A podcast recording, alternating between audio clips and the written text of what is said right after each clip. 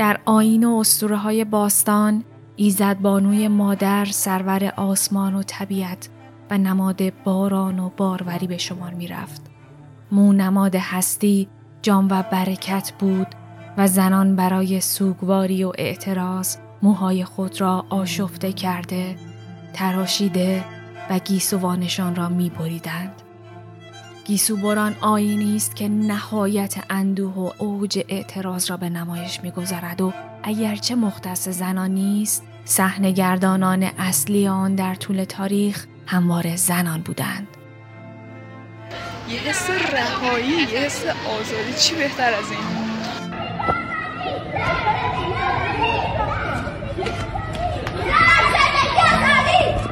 چی شد؟ به من دست می‌زنی من واسه روزبری اینجا باید دارم. هجابم کامله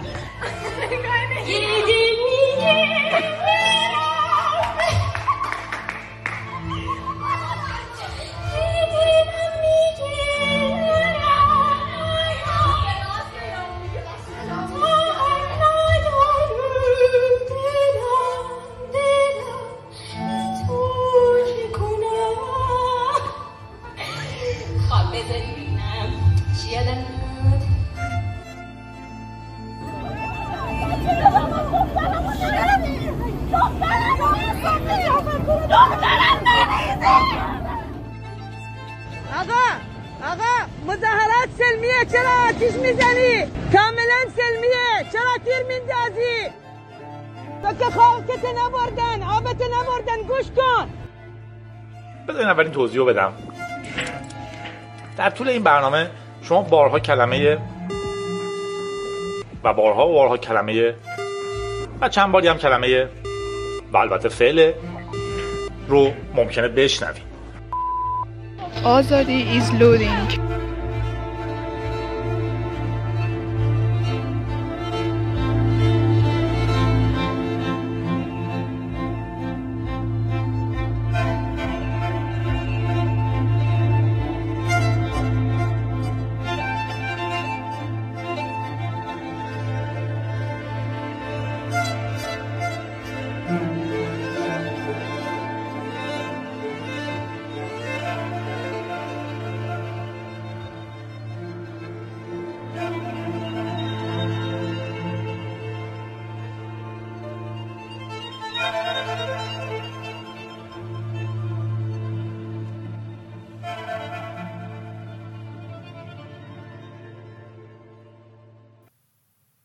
سلام من هدیه میری مقدم هستم و شما دارید به یکی از قسمت های روزن گوش می‌دید که در آبان ماه 1401 منتشر میشه.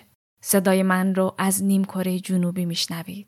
کیلومترها دورتر از جایی که این روزها بیشتر از همیشه معنای وطن رو میده.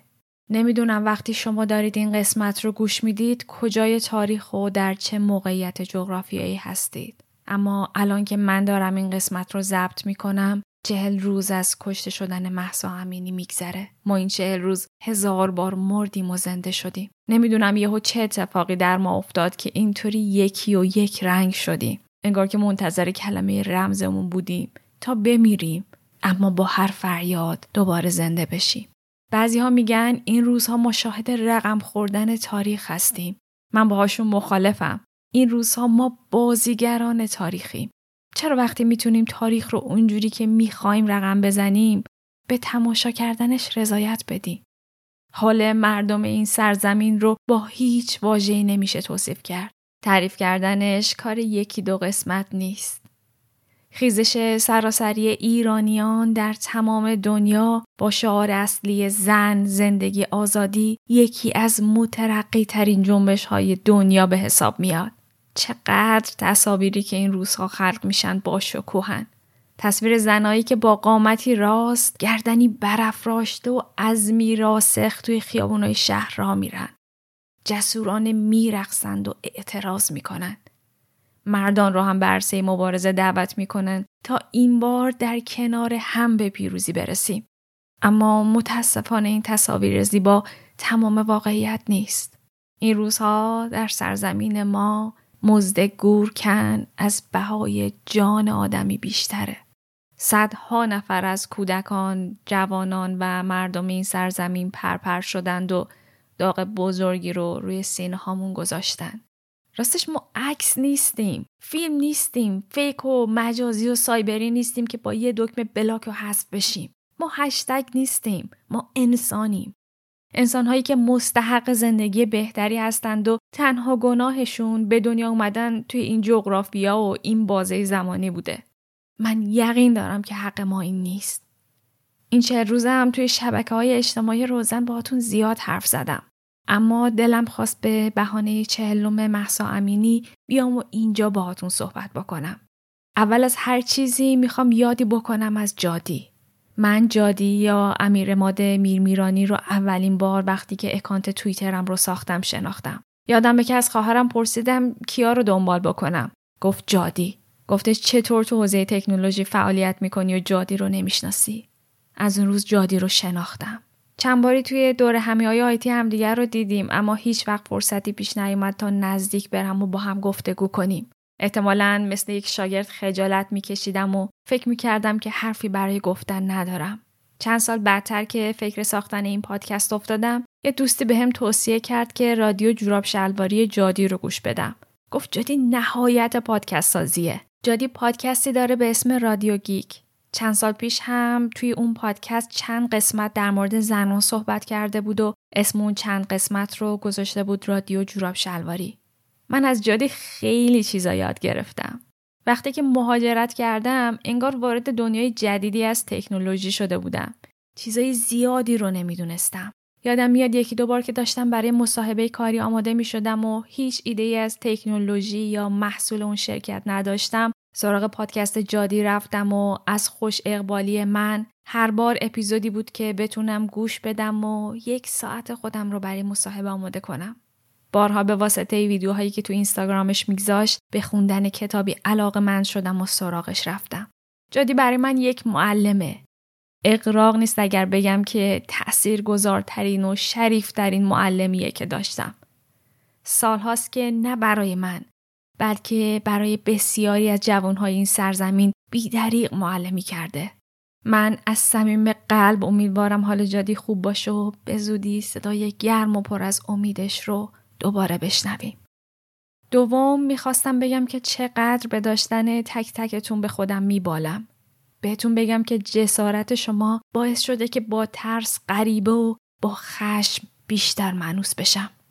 من دیگه نمیترسم. برای حال خودمون گریه نمی کنم.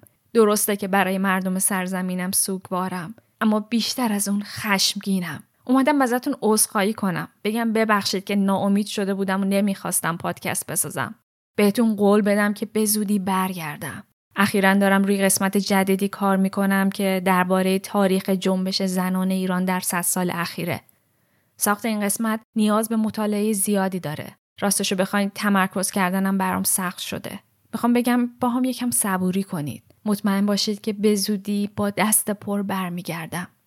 نهایتا هم می‌خواستم بگم که این روزها امیدوارتر از همیشه هستم و این امید رو مدیون شما. بذری که شما کاشتید توی دل منم جوونه زده.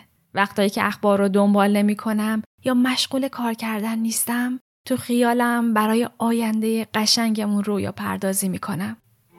تو خیال من هممون رویایی داریم. همه ما رویایی داریم. همه ما رویایی داریم. همه ما رویایی داریم. همه ما رویایی داریم. همه ما رویایی داریم. همه ما رویایی داریم در رویای ما. هیچ بیماری به خصوص کودکان به خاطر نبودن دارو یا گران بودنش در ایران نمیمیره. در رویای ما زن جنس دوم نیست. در رویای من پسرم می‌تونه تجربه کودکیش رو در کنار پدر بزرگ مادر بزرگش سپری کنه و هر لحظه که بخواد از اونا عشق بگیره و به اونا عشق بده. در رویای ما زنان برای پایان زندگی زن و شویشون حق انتخاب دارن. در رویای ما فرزندان به زبان پدر و مادرشان صحبت می کنند نه به زبان غریبه.